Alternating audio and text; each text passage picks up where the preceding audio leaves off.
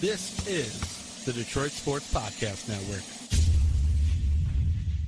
Hey, this is Brian Peña. I always join the Vito podcast, the best podcast in the United States. This week's Two Bad Hombres podcast is brought to you by The Athletic. Premium coverage for passionate Detroit sports fans. Two Bad Hombres listeners can get 20% off the first year of an annual subscription by visiting theathletic.com slash DSP. I was trying to get it how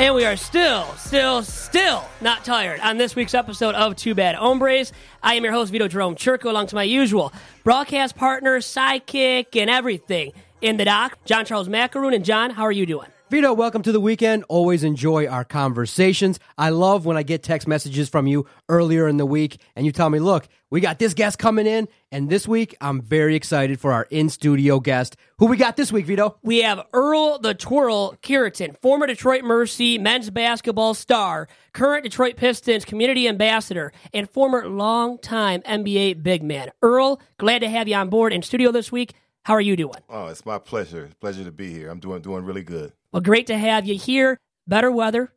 We're close to spring, so at least the weather's improving too. Don't, you know, don't, don't curse us now because you know March is here and you know what can happen in March. So uh, I know we got a few good days here. I'm not going to get too excited. I'm just going to enjoy them. don't want to jinx anything. You are right. Now, let's start off by touching upon your basketball career and how it actually started. So I know you went to Finney High School, to Robert Morris, and then you finished off your college basketball career at Detroit Mercy when it was actually the University of Detroit. Now, to start off, going back to high school and actually before then, how did your career start? So leading up to going to Detroit Finney for high school. Wow, you know, I, I grew up on the east side of Detroit. Um, you know, I went to Joy Junior High School. That's you know, I, that's where I guess I first started playing basketball. Uh, you know, in junior high school at about age 12, 13 years old. Uh, that's when I got I picked up my first ball, and that's when I, I fell in love with the game. Uh, you know, wasn't very good. You know, when I got started, it took me a while. It was my my career kind of just gradually just went in the right direction. Uh, um, one thing about it, and I always tell the kids, you know, but I had a, a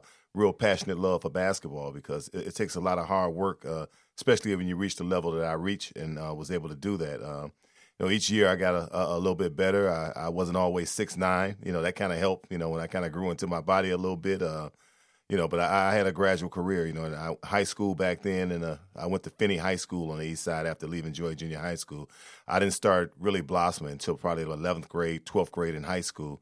Uh, I was six foot four. You know, when I was in high school, uh, and then when I left, uh, I shot up uh, to six nine my first year of college. So I actually was a late bloomer, and I kind of just took it step by step. Uh, had a pretty good high school career my senior year.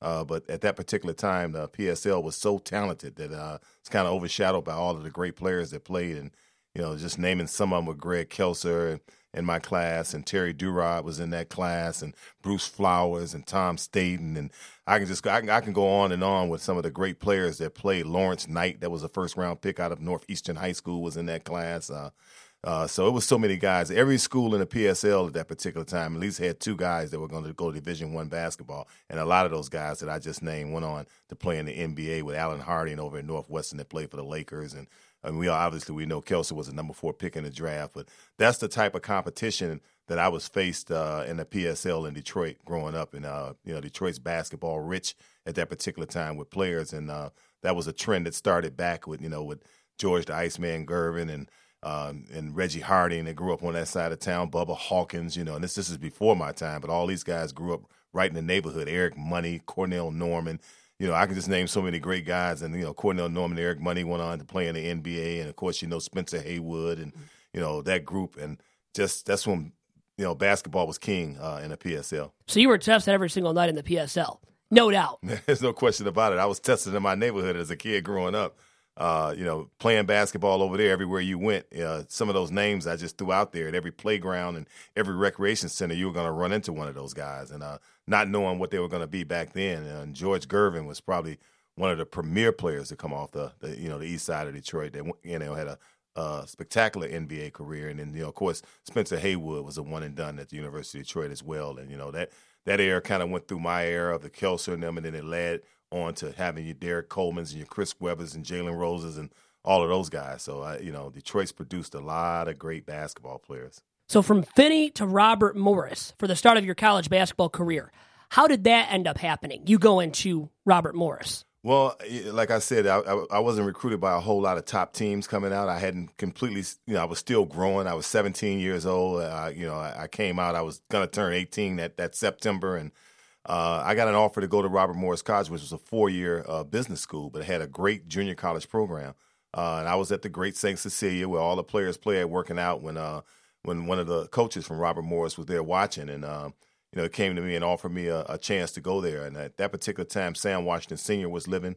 Uh, his son had already uh, committed to go to Robert Morris, and he said it'd be a good idea if you know you and Sam would go down to Robert Morris together. You know, you guys could go down there and give you a chance to hone your skills and get better and then look at, you know, maybe a, a big D1 school. At that particular time, the University of Detroit was really booming. Uh, you know, that's back when they had Dennis Boyd and, you know, they had uh, Chester Wilson and, you know, all those guys and Tyler and Long was just had just mm-hmm. just committed to go there and uh, you know, they had a great team and I always had my eye on the University of Detroit. But, you know, Vitale, he hadn't reached out to me at six foot five. What was the early scouting report on your game in your early adolescence, heading into college and things like that? How would people describe your game back in the day? Well, when I was in high school, I you know I shot the basketball well from the outside. You know, I, I uh, averaged twenty points a game in the PSL. You know, I could really shoot the ball. I could handle the ball. But mean, growing late, I had picked up some skills. I was quick and I was fast. Uh, obviously, things kind of changed as I got taller because back then they didn't allow big guys to to handle until you know until Magic Johnson came along and but uh, you know, I you know I was in always in the DNBP Detroit Neighborhood Basketball Program skills contest all over the city. So I you know I was kind of forming into my game. But the good thing about it, I you know I learned how to have uh, uh, some versatility. You know uh, by growing late because I played different positions. So I kind of brought the ball up in high school and I shot the long range jumpers and that ended up turning out to me being an under the basket defensive player. You know once I got into uh, the NBA. Speaking of shooting the long range jumper, I mean, the big man has evolved over the years big time right. to where that's the norm now mm-hmm. among all these big men. You have to be able to shoot the three ball, even like Blake Griffin with the Pistons, right. who's developed that three point shot over time. And then you see the prominent guys really that can shoot the three ball so effectively are Kevin Love, dudes like that that have become really sharpshooters from three point range. But that wasn't truly the case, right, for the big man back in the day, correct? When you were growing up and playing? No, that was unheard of. You didn't see too many big guys that shot the ball from the perimeter. You know, in fact, even in the NBA, Bill Laimbeer was like a rare commodity of shooting the long ball. I mean, he he had a huge advantage because all centers would always run straight down to the post, and Laimbeer would stop at the top of the key, and he had that range and was able to knock down a lot of shots from there. But uh, you know, the game have, has evolved since that time, and now you know your six tens and six elevens, and you don't even have back to the basket centers anymore. They all stretch fours and fives now. They can shoot the ball from the outside, but you didn't have big guys that had that type of versatility. Magic was at a huge advantage because I don't think it was another six nine point guard in the NBA at that particular time. I mean. Uh, you had some guys playing that guard position, but it wasn't another one that was that, that was six nine. I think Robert Reed was probably one of the bigger guards at six seven back then. You know, you and George Gervin obviously could play you know, some three and some two at that position. But I think Magic Johnson may have been the only in the '80s six nine point guard playing, and then along come Penny Hardaway. So back to your decision to transfer to Detroit Mercy to finish your college basketball career. Why did you make that decision? Well, what what happened with Robert Morris? They they were known as a junior college. I had no idea. They they they kind of hinted to me that they they were going to go Division One. Um, I didn't know it was going to be the very next year. So actually, I played a year of junior college ball at Robert Morris, and that school went into NCAA Division One. Uh, during that transition period, I grew from six five to six foot nine. I started getting recruited by all schools because everybody kind of had an ideal, you know, by me being at a junior college that I probably wouldn't stay at Robert Morris. So I had a lot of offers to go to a lot of different colleges. I was getting recruited like a kid out of high school after my first year at Robert Morris College. So now I know you never actually played for Dickie V at Detroit Mercy because he went on to become the AD and then the head mm-hmm. coach of the Detroit Pistons. But what was it like being recruited by him and Detroit Mercy? It was that, that was real interesting. Dick came after me, and he came after me hard. Um, you know, when he when he found out, you know, through Smoky Gaines, that was assistant coach and his coaching staff, they got the word of what I was doing down at Robert Morris College. Uh, he tried to get me out in time to be on that team, that Sweet 16 that Detroit had. He wanted me to come in that year. I couldn't transfer the first year. I had to stay in. I didn't have enough hours that would get me into U of D, and uh, he was doing everything he could to try to get me over there, so I could have been eligible to play that year. Obviously, I shot up to six foot nine, but Vitale was on me, so I had to stay at Robert Morris for a year of Division One basketball, where I ended up averaging 17 points and 11 rebounds. That would probably make you a high draft pick right now. Not too shabby. but uh, he, he- you know, my conversations with Dick was every day while I was in college. Uh, you know, back then we had no cell phones or anything like that, so at around you know 4:15, uh, I had a certain time every day. I would go to the payphone at the end of my hall in the dorms, and Vitale would call me and he would yell at me for about 20 minutes on the phone. And you know how Dick is. I was very, very rarely able to get a word in. And you promised me you're coming to the University of Detroit. You're going to be our next guy. You know, he would give me his wholesale pitch. Don't lie to me, son. You said you come. So every day I would hear from Dick and he would call and I would talk to him and I was like, I'm coming. I'm coming. You know, and he was, you know, he wasn't convinced until I, you know, school was out and I ended up signing a letter of intent to go to the University of Detroit. I was recruited really heavily by Indiana State which was kind of uh, you know a, a different type of thing because as you know Indiana State had Larry Bird and I actually played uh, that year at Robert Morris. We played 18 away games because we didn't have a facility big enough to play home games. So Larry Bird was like actually had transferred uh, from Indiana to Indiana State. So I played against Larry Bird. That was my first uh, encounter of seeing him in college. Uh, I made all tournament, you know, uh, with him on a team down there with Stetson and uh, and in fact, uh, Bob Heaton that played on that championship team was in that tournament with Denver, and they went after me and Bob Heaton really hard to transfer into Indiana State. So if I hadn't went to University of Detroit, I might have ended up, you know, playing with Larry Bird down there, which would have been, you know, a big deal too because they ended up playing Magic and those guys in a in a NCAA championship that year. Larry Legend himself. Yes, and I met him before anybody knew who he was. You know, I you know I played against him, and I think he went for like what fifty seven points and forty seven rebounds in two games, and that's how I was introduced to Larry Bird. So could you tell from that that he was bound for stardom? No question about it. I hadn't seen anything like it. I, you know, uh, the scouting report they gave me. Obviously, he hadn't played any college games because that year I think he set out at Indiana. He transferred to Indiana State was his, his first year playing there, and uh, my scouting report was on the Carlton Webster. I remember that was Marvin Webster's cousin. And he was a seven footer, and they was giving me all this info. And they went over. I think Carl Nicks might have been on the end of the bench of that team at that particular time too. And they, you know, and at the end of the scouting report, and they said, "Oh, by the way, they got this guy named Larry Bird that transferred in this year." So, and uh, you know, the game started, and you know, Larry Bird pulled up at six foot nine, knocked down a three. Next time he came down, he gave an up fake and went to the basket and dunked on everybody. And next time he threw a no look, and I was like, God, who is this white kid? You could tell he has game right away. Yeah, yeah, he's relevant. He's definitely relevant. A guy that we was should pay some attention to. So you know, and you know, as the tournament went on, I just kept seeing more and more. You know, I still got the clippings of uh, where I made all tournament with him uh, in that tournament. But that was my introduction to uh, to Larry Bird. So back to Detroit Mercy now.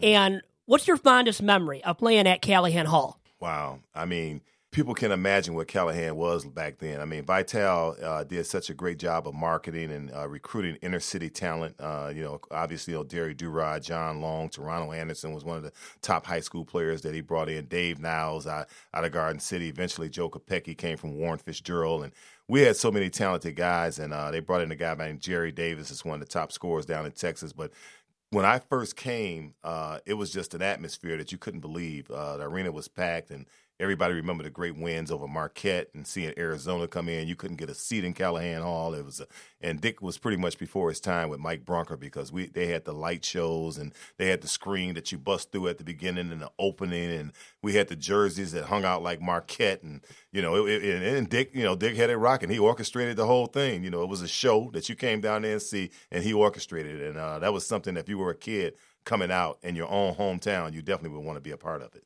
He had the flair for the dramatic, Dickie V. Oh, no question. And he knew how to entice the fans into Calihan to get the crowd roaring. And the, the product was great. I know at Detroit Mercy at that time, too. Well, he did a good job of, uh, you know, naming his players. I, I'm Earl the Twirl has been with me all of my life, you know. And then you had John London, you had Sweet Dew and Thunder and Lightning, and you know he put all these names out here. And every room that he stepped in, every building that he stepped in, he was loud and he was Dick Vitale, and people knew uh, about the product that he had. He sold the product. We won a lot of basketball games down there. That's what bring people into the building when you're winning games, and uh, then to the point where we started scheduling tough opponents, and we would get wins by the average opponents, and then all of a sudden, you know, we get one of these top teams in the country to come in, a Minnesota or Arizona, and if we got lucky enough to knock one of those teams off, then people went crazy, and that's how he pretty much orchestrated the schedule. And each year, the schedule got a little bit tougher. So, um, you know, that that that's how things went for those years that uh, Vitale was there. Unfortunate for me, after the recruiting process of going through everything with Vitale, he got so big that the Detroit Pistons wanted him. At that particular time, if we played a game the same night the Pistons played at Calihan Hall, we drew more fans at Calihan Hall than they would at Cobo Hall for the Detroit Pistons. When you got the nickname Earl the Twirl, did you embrace it, or was it something else that you maybe wish you would have gotten called? No, I mean when he gave it to me, I just kind of accepted what he, you know, he said I had moves around. He said we got to have a name, we got to give you a name. You know, you're gonna be Earl, Earl the Twirl. That's it. You're Earl the Twirl. You know, so and it stuck. You know, and it's uh, it's been with me ever since. So you went on to play parts of 12 seasons in the NBA and you started with the Philadelphia 76ers, and you were a part of the 82 83 NBA championship squad with Moses Malone, Dr. J, Julius Erving. I mean, some great talent and some superstars, icons of the NBA. What was it like playing alongside them? And what did you learn from those two that you were able to take with you the rest of your NBA career? Well, that's where it was a real blessing uh, for me because I grew up idolizing Dr. J. Uh, when I was at Robert Morris College, I had these two huge posters hanging on my wall at Dr. J. You know, every time I did an English paper or anything, I'd kind of find a way to write about Dr. J. You know, I was like just Dr. J crazy when I was in college, having no idea that in a couple years that I would have an opportunity uh, to be in the same locker room with him. Uh, but you know, I, after red shirt and sitting out a year at the University of Detroit, uh, I played my first year, which actually made me eligible for the draft because I spent two years at Robert Morris, a red shirt year at the University of Detroit. So my very first year playing uh, was with Terry Duerod's senior year, and we had a good season that year. And actually, a lot of people forget they remember the, the win over Marquette that uh, you know that Vitale had, but uh, me and Terry Duerod went into Marquette and did the same thing. We beat them by the same score. 64-63 on a jump shot by Terry Duerod at the top of the key. Dennis Boyd hit that same shot that won it but that year they went to the Sweet 16. We made the tournament that year. Uh, we went on. We ended up losing in the first round of the NCAA tournaments, but we had a great year at the University of Detroit. And Duerod was uh, drafted that year by the Detroit Pistons, and uh, I thought I had a subpar year. I was averaging double double, you know, around uh, 12 points and around 10 rebounds a game, and I didn't think a whole lot about it. But I was eligible for the draft, and uh, you know, I look up on draft day, and sure enough, uh, I got drafted by the Philadelphia 76ers. So that was like a dream for me to have an opportunity to go to a team like that. I was trying to figure out what they were going to do with me because at that particular time they had Darryl Dawkins, they had, you know, Chocolate Thunder down mm-hmm. there, and uh, they had Caldwell Jones and Maurice Cheeks, and you know, um, and Andrew Toney came in with me that year, and uh, you know, we had some great players. Steve Mix, I mean, that team was like Doug Collins was actually a player on that team uh, my first year going. And back then, you know, in the NBA, it was 11 man rosters. Um, so I signed a non guaranteed contract that year, and they had 11 guaranteed players. They drafted a kid out of Tennessee State named uh, Monti Davis. Uh, that led the nation in rebounding, and that was their first round draft pick. Their roster rounded out at 11, so I had to go in there and fight for my life to get a job uh, to play with the 76ers. But I, you know, I went in and got the work done. So I bet you could tell with all that talent amassed on that roster that you guys were on the verge of something big. I know the Sixers were knocking on the door for a while there to win an NBA championship. Well, it was incredible because I signed my contract the day that Magic Johnson had that huge game uh, when he went off for the 42 points and 15 rebounds, and Jamal Wilkes had 37 uh, that particular game. I signed, and I was sitting in the stands watching that game. That's the day that I signed with them. Uh, they ended up losing the championship. The year prior to that is when they had George McGinnis, and they lost to Portland, and you know, and all. So they they they were always right on the doorstep of winning championships. Uh, you know, my first year with Philadelphia, I thought we had a chance as a rookie. I thought for sure, you know, we was going to win a championship. We had the Boston Celtics down three one that year. Uh, we they ended up coming back, beating us, and uh, we lost in the Eastern Conference Finals. Uh, you know, then my next year, uh, we went on and we beat Boston the next year, which was like, and that was just too much for us to because we had to get over that hump of trying to get by Boston every year. And when we beat Boston that year, I think our team was like kind of just said, you know, this was a championship for us. Uh, we went on to play the Lakers and we lost in six. And then we made the big trade over the summer to bring in Moses Malone. And I, that was a key piece for us going on in 1983. And that's when we kind of just ran through the league and uh, swept through the playoffs. We lost one playoff game that year, 67 and 17. Uh, and we won every playoff game. I think we lost one game to Milwaukee, and uh, we swept the Lakers in four to win an NBA title. So winning that championship with the Sixers wasn't your only NBA championship. You also got a ring with the 1993-94 Houston Rockets. Now, how would you compare and contrast those championship squads? How are they similar and how are they different? Well, they're different in terms of, of the journey, uh, the perseverance that uh, you saw with the Philadelphia 76ers. I was there for three solid years. Uh, the stories I just told you, the things that we went through, uh, I always cherish the 76ers championship because that was my first one and uh, and plus the work was put in. I had an opportunity to have a special moment in that championship series in Game Two when I went in and had to guard Kareem, and and I actually did that two years in a row. But the year that we won it, I threw a sky hook over Kareem, which was uh, you know it's probably my fondest memory uh, you know of being a Sixer, and uh, we went on to win that championship. Uh, then years later, I had an opportunity. I got picked up by the Houston Rockets, and that was another great team. I played with one the, another one of the greatest centers in the league, uh, in Hakeem Olajuwon, that Moses Malone had mentored. You know, when he first came into the league, and he he turned out to be a, a great player. I saw a show every night with him and Otis Thorpe, and uh, you know, and Kenny Smith, and and Sam Cassell, and Robert Horry, and you know all of those guys, and uh, Mario Elie and uh, Carl Herrera. You know, we had a great team down there, good the team that matched together and played together, and uh, you know, we made a run that year and uh, ended up winning. I uh, won another NBA championship. You played with so many great players. I mean, you were lucky enough to play with so many great players, including Zeke, Isiah Thomas with the Pistons. You spent three seasons in Motown. What was it like playing for Motor City's pro basketball franchise? Well, it was great uh, me to have that opportunity to come home to my family and all my friends. You know, that was like a dream for me. I mean, I was thrilled in Philadelphia because we had such a great team. Detroit wasn't so good when I first got here, but like you said, those three years with Isiah was amazing. Uh, you know, Isiah was a special athlete. He was a special player for Detroit, and uh, he kind of willed his way. And you talk about all the great players that were in the league. Magic kind of fell into a gold mine going with Kareem and those type of guys. You know, when they came in the league, there. But Isiah had a team that was kind of built around him. You know, when I first came to Detroit, they wasn't the bad boys. You know, they was the little boys back then. You know, you had Vinnie Johnson, and he wasn't the microwave back then. You know, he wasn't. They didn't have those names, and you know, it was Kent Benson, Kelly Tripucka, myself, and you know, uh, even though Rick Mahorn was here, and uh, but we managed to make it. And I and I looked at the team the first year I came in, and Isiah was talking about a championship the first year that I got here.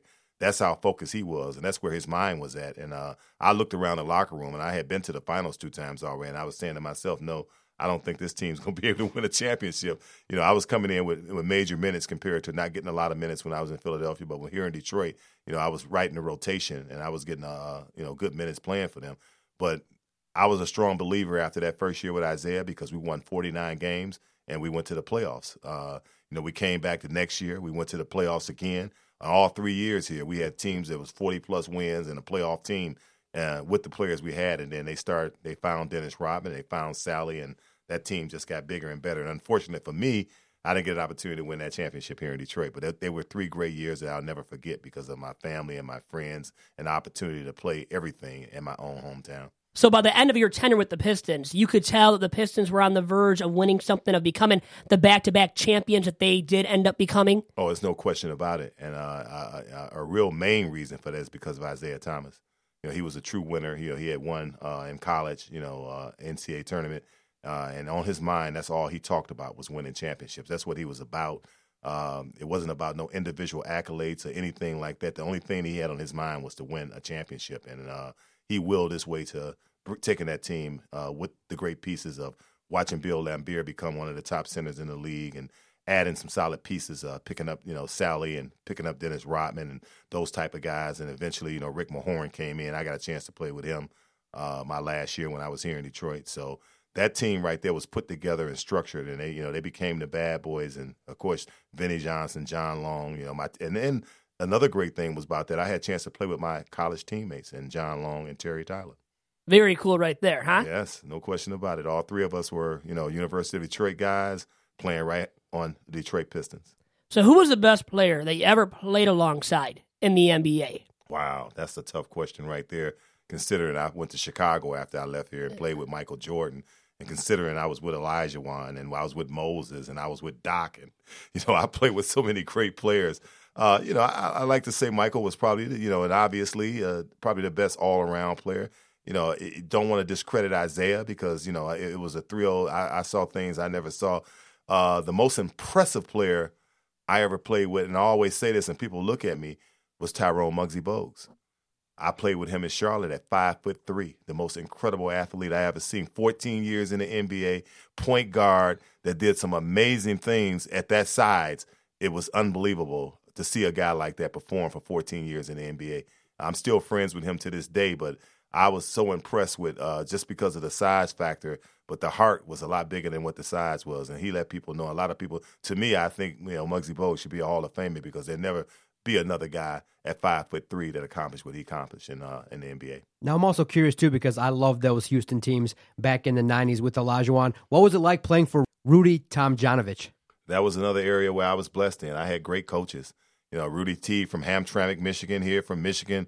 Uh, he was a guy that he was a you know he was he was a coach's uh, a player's coach. You know, players love playing. Rudy told it how it was. He kept everything simple, kept everything, and he you know he he wanted to win, and uh, it, it, was a great guy to play for. I, I got a chance to play for Chuck Daly. Uh, I got a chance to play for Billy Cunningham. I got a chance to play briefly for Doug Collins. So I you know I played for some of the some of the top coaches that uh, that coached this game of basketball. When you say players coach, take us a little bit inside. What does that mean? Does that mean like he kind of knows if the players are, you know, going through tough practices and kind of lets lets them off just a little bit, kind of knows what's going on with each player, treats each player like an individual. What's it like to play for a players coach? When I say players coach, that means you can't find find five players that say I didn't like playing for Chuck Daly. I mean, you can't. I, I don't think you can go around and, and you, you can't find too many players that, that say I didn't enjoy that experience. Uh, and you're exactly right. He knew how you know he knew how to gauge players. He knew how to communicate. He wasn't a screamer, wasn't a yeller, but he knew how to get his point across. He knew how to step back and let other people do things that he couldn't do. He had a good offensive coach and good defensive coach, and he kind of controlled uh, the whole system that was being ran. And uh, he did a great job of that. He knew how to push people's buttons. He knew how he was a great communicator. Uh, he was more of a, um, a psychologist than, than uh, uh, you know a coach because he had to understand each personality and uh, you know, you had some real personalities, as you know, with the bad boys. When you got a Laimbeer and you got an Isiah Thomas and you got a Vinnie Johnson that thought he should have been a starter and probably should have been with uh-huh. any other uh-huh. team in the league. And, and you got these type of personalities, and you got a Dennis Rodman, and you got to think about it. You got to be a little bit more than a coach when you're coaching guys like that. And tell me about uh, Pat Riley. What was it like going up against his teams and things like that? What would you know? What would you need to do to go up against a team that was coached by Pat Riley? Well, Pat was a, a fierce competitor. You know, he had, he had some great players down there, and he was a guy that drove his players to to the max. You know, he got everything out of them. Uh, Pat Riley had a lot of help because he had a guy by the name of Magic Johnson uh, that ran his show for him. Uh, that was an extension of what uh, what a, what a coach should be. And uh, Pat Riley was at a young age just taking over that job. You know, before Pat Riley came in, they had a guy named Paul Westhead that, that right now is uh, probably responsible for the way the game is right now. I have a good relationship with uh with Paul Westhead as well because I coached with him down in the ABA and I learned his offense.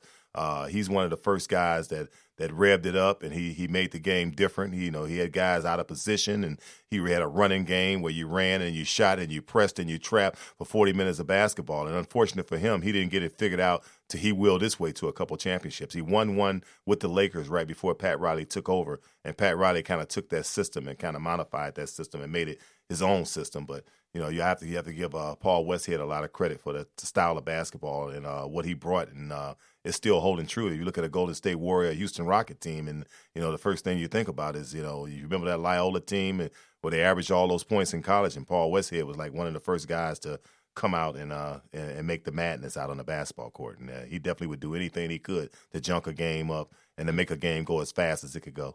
Now, when we have opportunities to talk to former athletes, we love talking about the camaraderie, what it's like in the locker room, traveling the country with a young group of men, and things like that. What team would you say was the closest that you were on? And are there any stories that you can share regarding being on the road, hanging with the fellas off the court?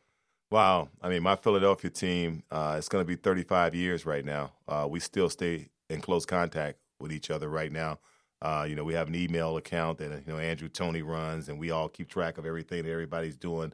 Uh, we still a close group of guys 35 years later. Uh, you know, we had a great time. Um, everybody knew exactly what their role was on that team. Everybody was happy on that team, which is very rare when you can find a team like that where you know guys know exactly what their place is and what they had to do. And I think everybody was happy with what they did. So that team right there was a close knit group of guys that worked together and, and accomplished the goal that uh, Philadelphia uh, Loan was going after. And uh, you know, I, I can never forget playing those three years with that group of guys right there. That's Bobby Jones and uh, you know, Caldwell Jones was a huge influence. And fortunately, you know, he was traded away before we won a championship. But I came into the league with a lot of veteran players with, you know, like Daryl Dawkins and Caldwell Jones and Steve Mix. And, you know, when you're a young guy and Dr. J, you come in with that those type of guys, you learn a whole lot. You learn what the game is about real fast and real quick. And uh, you know, and Bobby Jones, like one of the great players that uh, Maurice Cheeks, as you know, was coached here for a while, was our leader and point guard of that team. And then Andrew Toney was amazing. That was my roommate, and uh, we came in our rookie year together. So I still talk to those guys. Me and Andrew talk twice a week, and we still all stay in contact. And every time Maurice hit town, I'm down to see him and talk to him. So that was one of the great teams. And obviously, you know, coming back to Detroit, playing with my teammates and playing with Isiah and Laimbeer and those guys was another great team. And uh, that Houston team, you know, I, what can I say? I was blessed to play with a lot of a lot of good players, you know, and and it was some down moments. You know, I did spend a year with the Clippers.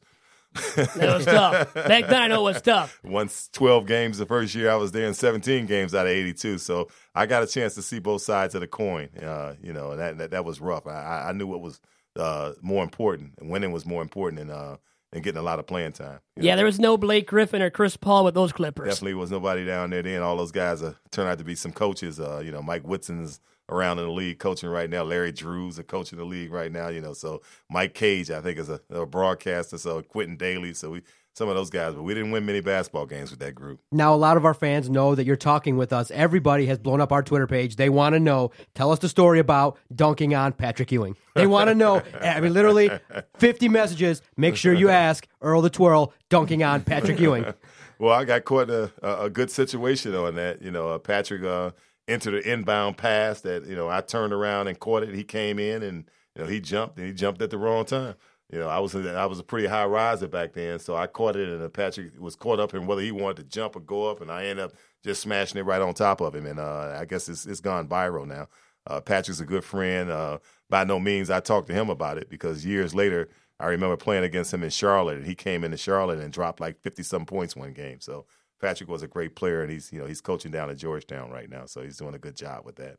Quite the moment, though. And to Oh, remember dunking no over. Patrick Ewing. Well, no question about it. Uh, that that was a good moment. You know, I'm playing with Michael Jordan, and uh, you know we had some good battles. I, and if I'm not uh, wrong, I think Patrick might have been in his rookie year when that happened to him. So, yeah, so that that, that was a highlight.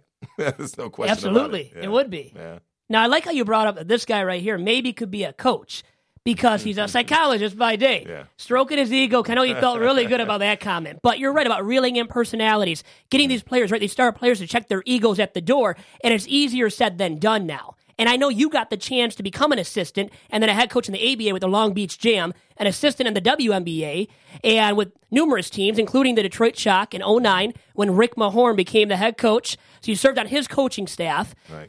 But first and foremost, how did those coaches that you had throughout your pro basketball career help mold you into the coach that you became as an assistant and as a head man? Well, you try to you know you try to learn a, a little bit from each one of them. Uh, you know, I had guys that were kind of similar. You know, uh, Billy Cunningham was probably one of the hardest. Uh, you know, direct, like just hard nosed, drive you, a perfectionist type coach that I had. Uh, Chuck Le- Chuck Daly, though, I spent four years with. Um, incredible guy. You know, I love him to this day. Uh, he was an assistant when I first went to Philly. A lot of people don't know. You know, I know Chuck better than, than anybody can know in Detroit. You know, Chuck was an assistant coach under Billy Cunningham, and uh, you know he wasn't Daddy Rich back then. You know, we called him Big Money Grip back in the day because he didn't have he didn't have no money then. So, but uh, yeah, he had a way with people. I mean, uh, talking to him, uh, you know, he he knew how to. He was a great communicator. Uh, he knew how to push the buttons when he had to do it. You know, uh, he was always calm. Uh, he understood when a player was upset and and he knew to stay away from him. He'd give him a chance to cool down. He'd come back and talk to him.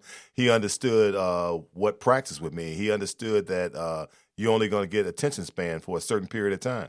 Uh, you would have an hour and a half practice with Chuck, and he would tell you before practice start that we're going to go for an hour and a half. And he would name the five or six things that he wanted to concentrate and work on. And he would tell you, it's up to you guys. I don't want to be here. You don't want to be here. If we get it done in an hour and a half, I guarantee you won't see me. We're starting right now, and it's three o'clock. You know, and at four thirty, if I, you see me at four thirty, then you, you you'll be surprised because I'm going to be out of here. And we, I want you guys to come in and give me everything you got for an hour and a half. And guys bought into that. They come to practice and they work their butt off for an hour and a half, and that way you got a lot of a lot accomplished. You know, a lot of coaches that keep you for three hours and they lose you after the first hour and a half, and those other, other time is just wasted time there. So he was really good at doing that uh, and preparations and getting prepared. And he had no ego. He had a he, you know he, he would step back and he would let his assistant coaches do their job. He would let you know uh, whoever was uh, the defensive coach or the offensive coach. That's what he would let. He would oversee it, but he would let them run it. So he you know he he, he was good. He was nice and calm. And I think uh, most players they, they are a reflection of what their coaches are. And uh, the way he was able to stay calm and uh, command, um, you know, respect from each one of his players, he got it back. So now back to one of Chuck Daly's former bad boys, in Rick Mahorn. What was it like being on his coaching staff in 09 with the Detroit Shock? Well, I think Rick was, you know, was similar, and uh, he he learned a lot. You know, he yeah, me and Rick came in in, in the league together. Uh, we both were rookies, and he was in Washington, and that's what me and Rick actually met on the basketball court because uh, neither one of us was getting any playing time. So we met in the games uh, that we played because we both would get garbage time. Because he played under Wes Unseld and Elvin Hayes, and he he bagged those guys up. And obviously, I was with Doc and all those. So we used to get in the game, and we were like, "Hey, man, we got to find a way to get some playing time." Said, "So we got to score some buckets out here on the court." So you know, we met, you know, right on the court right there. And Rick, uh, you know, he learned a lot. Rick was always a clever player, uh, a unique type player because uh, you know Rick wasn't fast. You know, Rick didn't jump high, but he had a unique body. Uh, so he had to think the game more so uh, than use his athleticism to play the game. Uh, pulling a cheer on Kevin McHale, uh, you know, knowing how to tick people off and get under people's skins, and you know, knowing how rebounds come underneath the basket and above the rim, and using his size and his strength and using his mind. And uh, I think that carried on to him uh, to become a pretty good coach. As you see, you know, this summer he won the Big Three, coaching that team there, and we went to the Eastern Conference Finals with the Shock the year that he had the team here, and hopefully one day he'll you know he'll get back in it again because you know I think he's he can make a real good coach you know in the NBA. So in the time that you spent as an assistant in the WNBA, from all of your different experiences, how would you say the WNBA and the NBA are both similar and different to one another? Well, you know the WNBA is uh you know one thing about the ladies they run their plays, they run their offense you know, it, it, was so much fun, you know, being around them. Obviously, you don't have the athleticism that they have in the NBA. They don't jump as high, they don't run as fast, but they will run a play to perfection. Uh, it's probably some better shooters. You know, I had a chance to be around Diana Taurasi, which is I have huge respect for. Uh, one of the greatest athletes. I won't even say woman basketball player because she was like incredible. Her work habits and it's obviously from all the things she's accomplished throughout her career, but the time and the effort and the passion that she had from the game was off the charts. Uh, you know, I would put her up against any guy as far as shooting the basketball. And I, you know, every day that I would walk in that gym, I you know, early in the morning, she would be the first one in there. She'd probably work out an hour before practice start, getting her shots up and doing her thing every day. And then she would come and go through a practice. She drove her teammates, and she's a true winner. And uh, it's obvious that you know she's still going right now, and she's still competitive. But uh, yeah, women's basketball is uh, you know it's a beauty to watch. You know, watch these girls. Execute. In fact, they execute so much, sometimes too much, because they'll pass up an open shot, and you got to let them know that you know to take the, take their shots when they got to have them. So me and Rick, we really enjoyed it. The girls were like fantastic. Uh, I, I just hoping that more uh, young ladies, you know, start getting involved and start watching and get more support. Uh, my daughter's playing at Georgetown right now. Uh, I'm, I'm, happy to say that. You know, not the the fact that she's playing, but the fact that she's at Georgetown too. So that's a great school. She's getting a chance to walk on and uh, have an opportunity. The Big East tournament's coming up this week. They play Villanova not getting a lot of playing time, but it's just a pleasure to see her out there warming up and being a part of a team. So you coached in the ABA too, and you guided the Long Beach Jam to an ABA title and had the chance to coach former NBA stars, including, I want to talk about this guy, the worm, Dennis Rodman. What was he like to coach? Well, I tell you, that was a great experience for me. Uh, and I had some great coaches with me. You know, Scott Brooks, you know, I coached under him for a year. That, you know, he's on to be a, you know, a great NBA coach now. And I mentioned Paul Westhead, uh, that, you know, I learned his offense and, you know, we had a great time uh, doing that. So I spent two years with those guys learning it. And then I took over a team myself where I had some good players. Uh, by me being a, a, journeyman in the league and a bench player, and the, all these guys were trying to reach the next level of the NBA, it kind of just it was it was a perfect fit for me because I knew what it took to survive. I knew what it took to make it to the next level. And these guys that I had, that's what their goal was, is to try to get to the next level. And I could kind of pinpoint certain areas where they needed to work, things that they needed to do to improve their game, and things that would get them over the hump. And I was pretty successful at that. Uh, the fact the year that I coached that team, I had Gino Carlisle that uh, went on to the Portland Trailblazers for a stint. I had Matt Barnes that uh, has been around the league forever now. I had DeMar Johnson that came back from a car injury, got himself back together, and went on to play in the NBA. I had Derek Dow that was local here out of Eastern Michigan that got picked up and played a couple years in the NBA. I had a kid by the name of Joaquin Hawkins that played for the Houston Rockets. That me, I kind of handpicked him myself to knew that he had the talent to be able to be a pro, and he ended up playing for Rudy. And I put some calls in for him and got him a tryout, and he ended up not only playing for the Houston Rockets but starting for them. I had one of the best Japanese players uh, in, in, the history of Japan, a Yuta Tabuse, that ended up playing for the Phoenix Suns for a year. So I had a bunch of great players uh, that played for me down there on that team. Uh, Jannero Pargo came down and played for me for a short stint, and then I was blessed to pick up Dennis Rodman that came in, and he was trying to make a comeback and get back in the league. And uh, you know, it's easy to coach Dennis because you know Dennis is going to go out and he's going to grab you, you know, 15, 16 rebounds a game. Uh, he's going to pack the house because people came out to see him, and that was huge for us to have him down in uh, the ABA. Uh, he didn't play a whole lot of games, but the games he came in, he played in the championship game for us, and uh, he might have pulled down 14 or 15 rebounds that game. He was pretty much at the end of his career, but you know, I didn't know when he was, uh, you know, going to show up. I didn't worry about him coming to practice. Uh, I learned that part from Chuck Daly because uh-huh. Chuck, if Dennis missed practice, Chuck would always ask Dennis, "Hey, which car didn't start today?"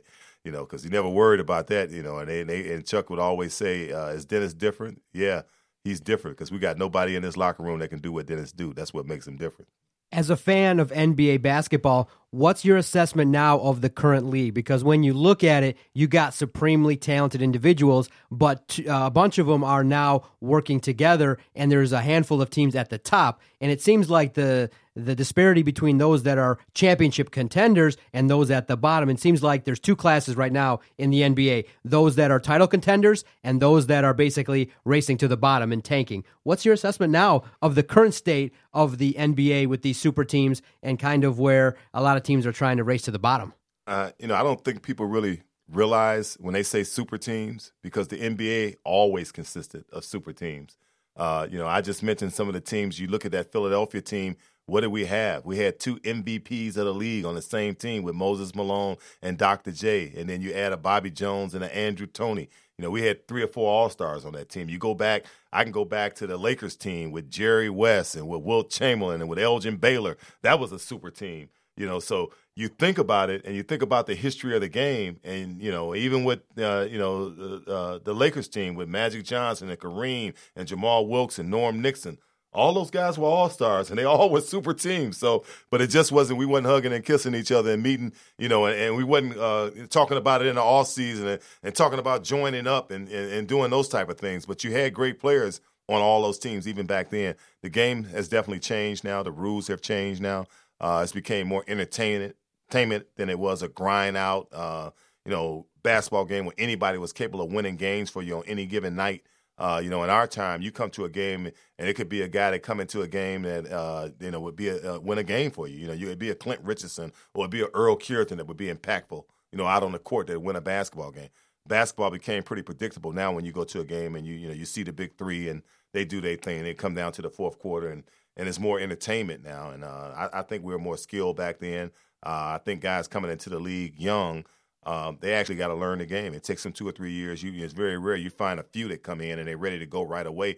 But the process is usually a couple years before those guys develop into quality players. Do you want to see the Cavs and the Warriors potentially for the fourth straight time in the finals? a lot of people that message us are like, you know, we're kind of losing interest. It's the same two teams, but I think it's a magnificent feat when you look at LeBron James. I think would be seven, eight consecutive finals. I think we got to give him the respect that's due for getting to the finals that many times. But at the same time, when we look at fans here in Detroit, it's always about the come up, and we're waiting for that next group to come up. Do you think the likes of a Boston, a Toronto, or maybe a Houston can step up and maybe dethrone the top teams right now? Well, it's a lot of parity, you know, in the East. You know, it's no question about it. I, I, you know, I know Boston is, uh, you know, winning a lot of games, but the Toronto team is pretty impressive as as we saw last night. Uh, you know, they, they're, capable of very, you know, welcoming. You know, Washington, uh, another team that you know that, that could surprise some people and come out. Uh, you know, and you look at the West and you know Golden State. If they stay healthy, that's a tough team to beat. Uh, even though the Houston Rockets is making a case right now, uh, if they continue to keep playing the way they're playing, uh, you know, with Chris Paul, you know, going with Harden now, those players playing together and they got good chemistry. Mike D'Antoni is uh, uh, another old teammate of mine. I, you know, we didn't talk about my European career, but I, you know, I played with some great players in Milan. Mike D'Antoni was one of my teammates over in Milan, and Bob McAdoo uh, was on the same team, and Dino Meneghin, that's in the in the Hall of Fame here, is one of the best Italian players to ever play. And I had opportunity to play with him. But Mike was a great guy, and he's a great coach, and uh, you know, he likes that running style, that up and down pace, and uh, he's doing a good job with those Houston Houston Rockets right now. So it is some teams out here that's entertaining. Uh, we always fall asleep on San Antonio. Uh, you know, when playoff time start, you know that Pop's gonna be, you know, he's gonna be in the running for things out there. You know, so uh, it could be interesting. It's going to be some real interesting things coming up uh, come playoff time. And Kawhi's coming back in March now, supposedly. So he makes a huge difference. We know that much Well, too. they're always quiet. You know, you you never like San Antonio is that team that you know you just take a sleeping pill on them, and Mm-hmm. you know and you look up and you know and they'll hit the playoffs, and then all of a sudden Pop pulls it out of his hat, and they, they knock off one of the, the big teams in the league, and you look up and San Antonio's right there in the in the finals. And when you talk about winning championships, you know you have to talk about San Antonio because they're one of the teams that's been you know been a constant stay uh, in the NBA finals. So you stated it yourself. The style of play has changed from the 80s and 90s, and for a lot of guys that played in the 80s and 90s like yourself, you see a huge style, stylistic difference in play in the NBA. And a lot of guys from the 80s and 90s don't like the style of play now. uh, what are your thoughts on how it has changed over time? And are you a fan of how the game is played nowadays? Well, let's take one example. Uh, let's take an Isiah Thomas and uh, a Stephen Curry. I don't know the stats, but if you took Isiah's stats and Stephen Curry's stats from the first three years, I I, I would want to say that Isiah might have had the edge. I don't think a lot of young people understand that, and he had the edge in an era where the game was more physical. Where you know, if you came down and you pulled up and you hit three shots in a row on the fourth shot, you might go through the floor. Somebody may take you out. You know, uh, if you drove down the lane, you know, you might get 30 stitches in your head going down the lane. You know, so we had big guys that played with their backs to the basket. Everybody had a big center in the league that dominated. But now that's, you know, evolved to stretch fours and fives. And they kind of cleaned the game up now where, you know, you can't really touch anybody anymore. You know, what would an Isiah Thomas be like in an era like it is right now where you couldn't hit him, where he didn't get banged and he didn't get bumped? He did what he did uh, in- a league that was a physical, knockdown, drag it out type league. I, can a Stephen Curry survive? Uh, you know, in a league like it is right now, would he be able to do the things that he do? Would a Westbrook last for 82 games the way he takes the ball to the basket? And when we had the Rick Mahorns and the Wes Unseld and the Elvin Hayes standing, the Bob Laniers and them type of guys standing in the lane, would they allow those things to happen? Um, you know, you can't compare eras, but you know, you look back and you think about the way the game was playing. That's why it's hard to to go from one generation of players to the next because things were definitely different as far as rules and as far as the way players played the game. well, guys like Isiah probably could have better numbers. And I know you're getting at that. And it's hard to say for sure. Obviously, we can't compare eras. But still, you think Isiah Thomas, how great he was in the 80s, 90s. If he played nowadays, he probably could put up the Steph Curry numbers. And not the three point numbers. I know he didn't have that three point shooting prowess. But overall scoring numbers across the board, you know, Isiah would be maybe even way higher than Steph Curry at this point in Steph Curry's career. We all remember that game down at Joe Louis Arena where he scored all those points in, in a minute and 33 seconds. I mean, he had some there's some shows that he put on that a lot of people as time go on and forget about, but uh, he was an incredible uh, player that, that did some incredible things in his time. What do you make now of the current 2018 Detroit Pistons with the addition of Blake Griffin? Well, I think this this it's like kind of a wait and see type situation. Uh, you know, you put two great players together. Andre Drummond obviously is evolving into a great player now. He's a two time All Star. Uh, with Blake Griffin, you just hope that he, you know he's able to stay healthy. Uh, you, you wonder if he's the same guy he was five years ago because he pretty much relied on a lot of athleticism. Uh, he's had a lot of injuries over the last couple years, but at the same time, you bring a little bit of star power to the city of Detroit. Uh, and I think you just got to wait and see how that situation is going to work out and what they add to it. Um, in comparisons, you kind of look uh, at Jordan and him playing together for the Clippers, and they had Chris Paul. Uh, the success that they had was not uh, a whole lot of success. Uh, they were knocked out of the playoffs every year in the first round, and you know, and then Chris Paul took off and left, and the, the team kind of, you know. So now you got that same kind of. I mean, I would I would say Andre and Jordan are similar the way they play, and you know, you add Blake Griffin to that, you kind of got the same dynamics with you know those two players playing together. So I think it's kind of a wait and see what you add with it, how they they learn how to play with each other. And speaking of that dynamic in the front court with Drummond, with Blake Griffin, how huge is it to also get Reggie Jackson back, fully healthy, to get him at point guard and playing alongside that big time duo in the front court? Well, it'd be interesting to see how those guys uh, mold together and work together. But the thing about it is not going to be magic. It takes time for those guys to learn learn how to play with each other. And every time you see a trade, uh, you see something like that happen. It, it always take a little bit of time for those guys to get used to each other and learn how to play together. Even when they put the big three together in Miami, they kind of struggled. I know they got there, but they couldn't win it in that first year because they really had to get a feel, and guys got to take roles and got to understand who they are. basketball is not an individual sport; it's a team sport. Teams and every every team have to have guys. They have to know their roles, and that's why I cherish our Philadelphia 76er team because everybody knew their place and knew what they had to do, and you get it done as a team because individuals will never win championships for you. So, Earl, you've stayed in tune with basketball over the years in a variety of roles, including as an assistant, obviously, uh, as a color commentator, including for Detroit Mercy men's basketball games where we met officially, right. um, also as a Detroit Pistons community ambassador.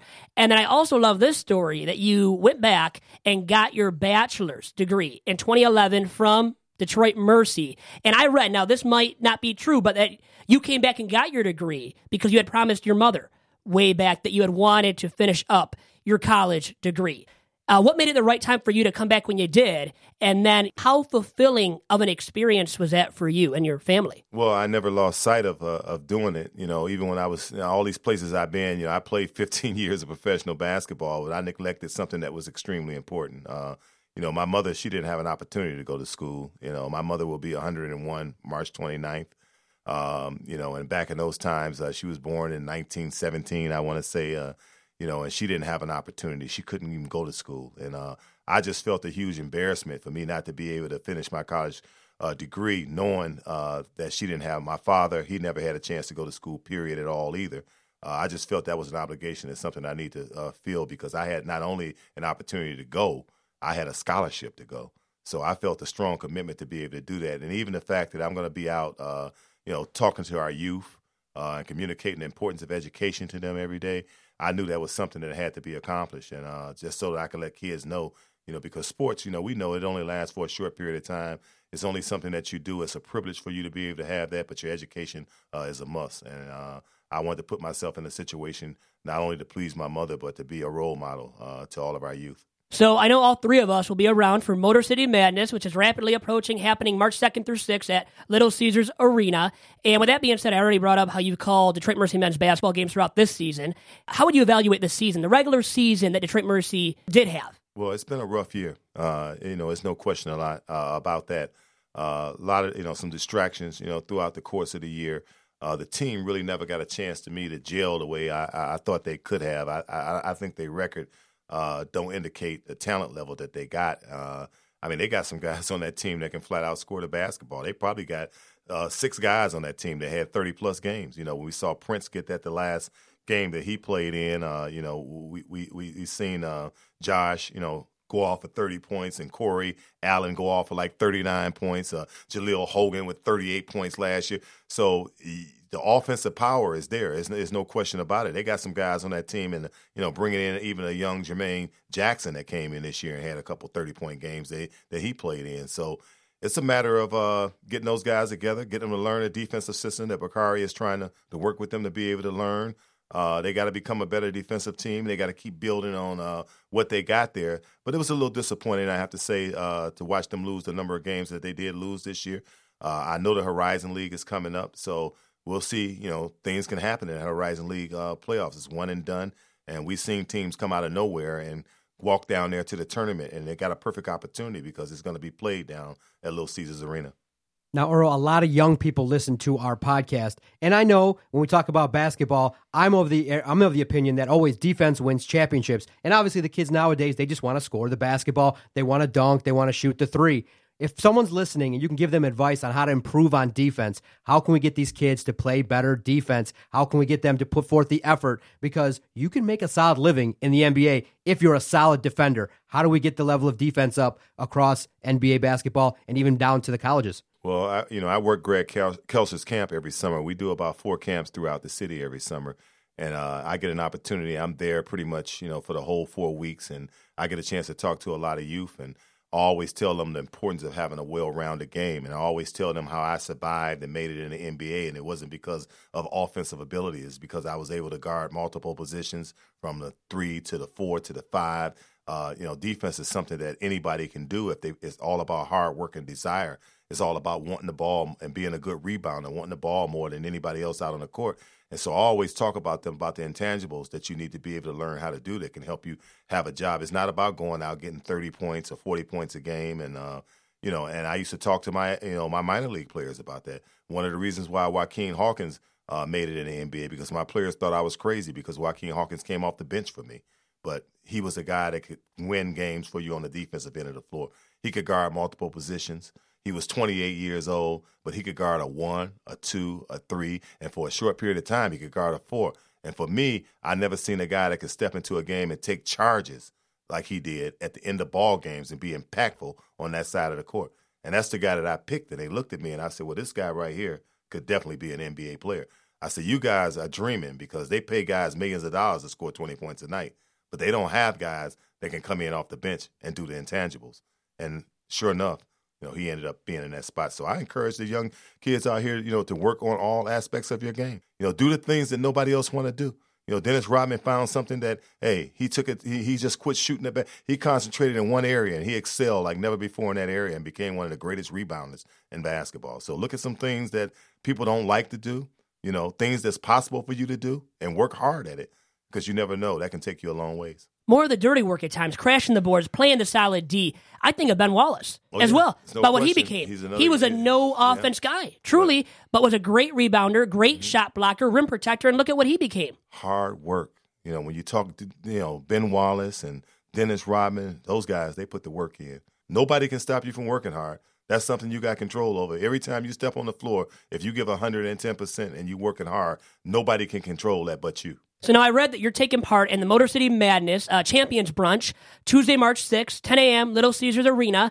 And you have a few other guys taking part with you in this uh, session. And what do you know about it so far and what it will exactly entail? Well, it's going to be a Q&A session. Uh, you know, I'm, I'm down there with James Buddha Edwards and, uh, and, and Rockin' Rick Mahorn. You know, we had an opportunity to get in there, and uh, all those guys know what uh, championships are all about. You know, I think we all in that room have championships on our hands. So I think we're going to do a nice Q&A session down there, and uh, I'm keeping my fingers crossed because my daughter's in that Big East. I'm hoping that you know I talk to them. If she gets to the finals of the Big East, I'm gonna have a big decision to make. It will be then. I feel you with that, definitely. Right. Yeah.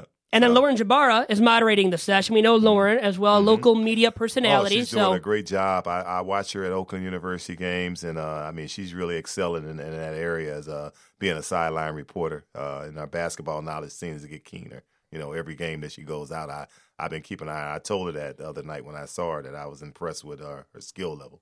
Speaking of the NCAA, do you think with what's been going on with the investigations, they'll actually take a look and look to seriously fix what's going on? It seems like the NCAA has been taking some hits in the last 10 years. Well, I, I think it's uh, a lot of adjustments that's going to have to be made. Um, uh, some of the, stuff is uh, to the extreme. I mean, obviously, you know, giving a kid a hundred thousand dollars in college, and you know, that's, you know, I, now what I do uh, disagree with with the NCAA. You know, if a kid's you know needs a coat and he's cold, and you know, if a kid's hungry and he needs a meal, you know, I, I don't think they should be deprived, and I don't think it should be a violation uh, for a kid to be able to have those things. Some of these kids come from uh, you know different backgrounds and low income families, and they, they don't have the money to be able to do the things. And and uh, we look at it at the end of the day, the NCAA is making a huge profit, you know, off of uh, what these kids do in college basketball. Uh, obviously, yeah, we know they get a free education to go to school there, but I, I don't know if you take that free education and compare it to the television contracts and all of the money that the NCAA brings in now. So I think it's got to be a strong look, and I think they need to find a way to try to do some things to to help these kids uh, because they are uh, products that's uh, you know that's bringing in a whole lot of money for a whole lot of people, and maybe they should be taken care of a little bit better. I need, I think they really need to look at that. You know, you saw that Fab Five thing, and you talked about Chris Webber and the trendsetters that they were, and how everywhere you know Chris Webber said he would walk in and see his jersey for sale in the windows and his you know his the, the pants that he was wearing, and and then he couldn't even go out and get get dinner. You know, so uh, when you look at that, then you see, says, "Why am I'm, I'm I'm here? You know, everybody's getting paid but me. It's like I gotta go do something about it. You know, and guys had to leave early and going, you know, going to the NBA. So I mean, some adjustments that got to be made. You know, there's no question on, on, on both ends. Uh, you know, I don't I don't uh, agree with the just outright cheating and all right, but it's got to be a way legally and uh, you know a right way to be able to do it where um, both win win for both parts. Yeah, I think of these universities too. They're making so much money off of these players, using their likeness without the players' names on the back of these jerseys. And I think in football as well, collegiately, yeah, Johnny Manziel at Texas A&M, those jerseys are selling like hotcakes, and he couldn't benefit at all from any of the sales of those jerseys. right? And uh, that, that that that's a problem right there. You know, uh, they they're using them to to profit, and yet you know what they'll come back with is okay. Well, they're getting a free education, but I, I don't I don't know if that adds up. It's a, especially when you're talking about a guy like Johnny Manziel or Chris Webber or Jalen Rose and those type of guys. Now, before we let you go, let's play a round of Let's Get to Know Earl. A um, couple of quick hitters things that we just get to know you and uh, our audience gets to know you a little bit better. Are you a Pepsi or a Coke guy? I just have to say Coke. Last movie that you saw in the theater? What was the last movie? I, a Black Panther. I just went to see Black Panther. Yeah, yeah, I went to see that. If you didn't play basketball, what would it have been that you played? Wow. Um, you know, I was a cross country runner when I was in high school. I don't know if I would have pursued that though as a as a future. I mean, I was I was a strictly a basketball guy. I love the game of basketball. Uh, I didn't take a strong interest. I was too small to, to be a football player. I always thought about being a receiver though. I was pretty fast and could run. I always looked at that part of it, but too many legs there. So uh, probably would have been a track guy if I hadn't um, you know hadn't gotten involved in basketball. What's your favorite sport to watch outside of basketball? Wow. Um, you know, I, I, like football. I like the NFL. You know, I, am pretty hype uh, when it comes down to, um, you know, Super Bowl and that type of thing. Baseball is a long, lengthy season. Uh, you know, at the end of the season in October, uh, it kind of heats up for me. But actually, I, you know, I sit at home and watch a lot of WNBA games. You know, I, I don't, I, I, coached in it, but I, you know, I, I, do have some joy. And my friends think I'm, you know, how can you? I said, well, I, you know, I like it. You know, so Lafayette, Coney Island, or American Coney Island? Oh man, wow! I'm gonna go with Lafayette. And I guess I'll leave you with this. Now it's not a like getting to know Earl kind of deal, but what's the biggest sales pitch that you can make regarding the Motor City Madness and how we can get people to show up for these games? Well, it's going to be an exciting brand of basketball. Uh, you know, to have the Horizon League, you know, right here in the city of Detroit. Uh, it, it's going to be affordable pricing for you to come down there and see a number of games. Uh, and the Horizon League has been a pretty exciting league. Uh, we had a lot of pros uh, with the likes of when Butler was in there. You know, we when you had Hayward Gordon and those guys playing in uh in the Horizon League. Uh, you know, and, and and it's been some pros that come out of there. It's a good chance for you to come and see good mid major basketball with some up and coming stars that you may not be familiar with. Uh, you know, the doors open down there, and you come in there and you see great teams. And what could be better when you got two of your local teams right here with Detroit Mercy and Oakland University is going to be in the building down there. You know, it's, it's a must see. You know, if I'm giving it a, a, a Vitale pitch, you know, you, you can't miss it, baby. It's going to be exciting. There's going to be some prime time players down there. So get your tickets and get them early and come down and watch the Horizon League playoffs. You can follow Earl on Twitter at Earl the Twirl. Anything else you'd like to plug or anything anywhere else people can find you and the things that you're involved in at Detroit Mercy or in the community? Well, you know, eh, with the Pistons, I you know I have to give you know shout outs to our owner and uh, Tom Gores and uh, and as well as Arn Tellem for all of the great things that they're doing uh, since moving back to Detroit. You know, I just did a a, a good um, appearance today with Rise, where uh, we're we're doing some interaction with uh you know with the police and uh, the community and with some of our youth in, in, in, inner city high schools and trying to develop that relationship uh, back. Uh, the Alliance have teamed up with us to put together speaking panels and let the kids express themselves about how they feel about their communities and how they feel about their relationships with the police departments. And you know, we just had a great uh, Black History Month uh, with the Detroit Pistons as well.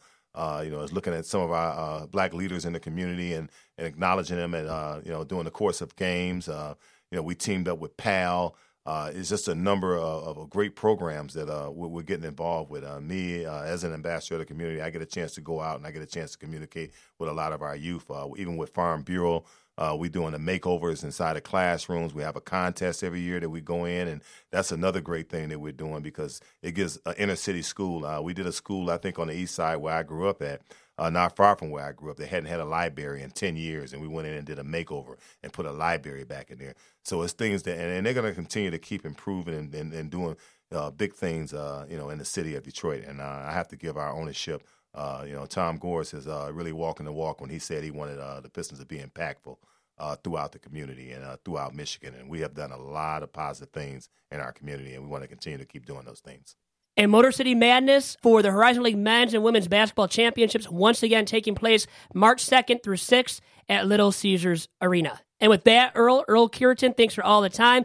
It was a pleasure having you in studio this week. Vito, it, was great coming here. Glad I had an opportunity to sit down and talk to you. I see you all the time. You come by, you you know, you give me a high five, and you know, you keep rolling. So you you invited me down. So it was a pleasure for me to be here working with you, John. Thank you much for all the time. Thanks to you, John, to everybody else tuning in to this week's episode of Two Bad Hombres. And with that, have a great weekend, and we'll talk to you again soon.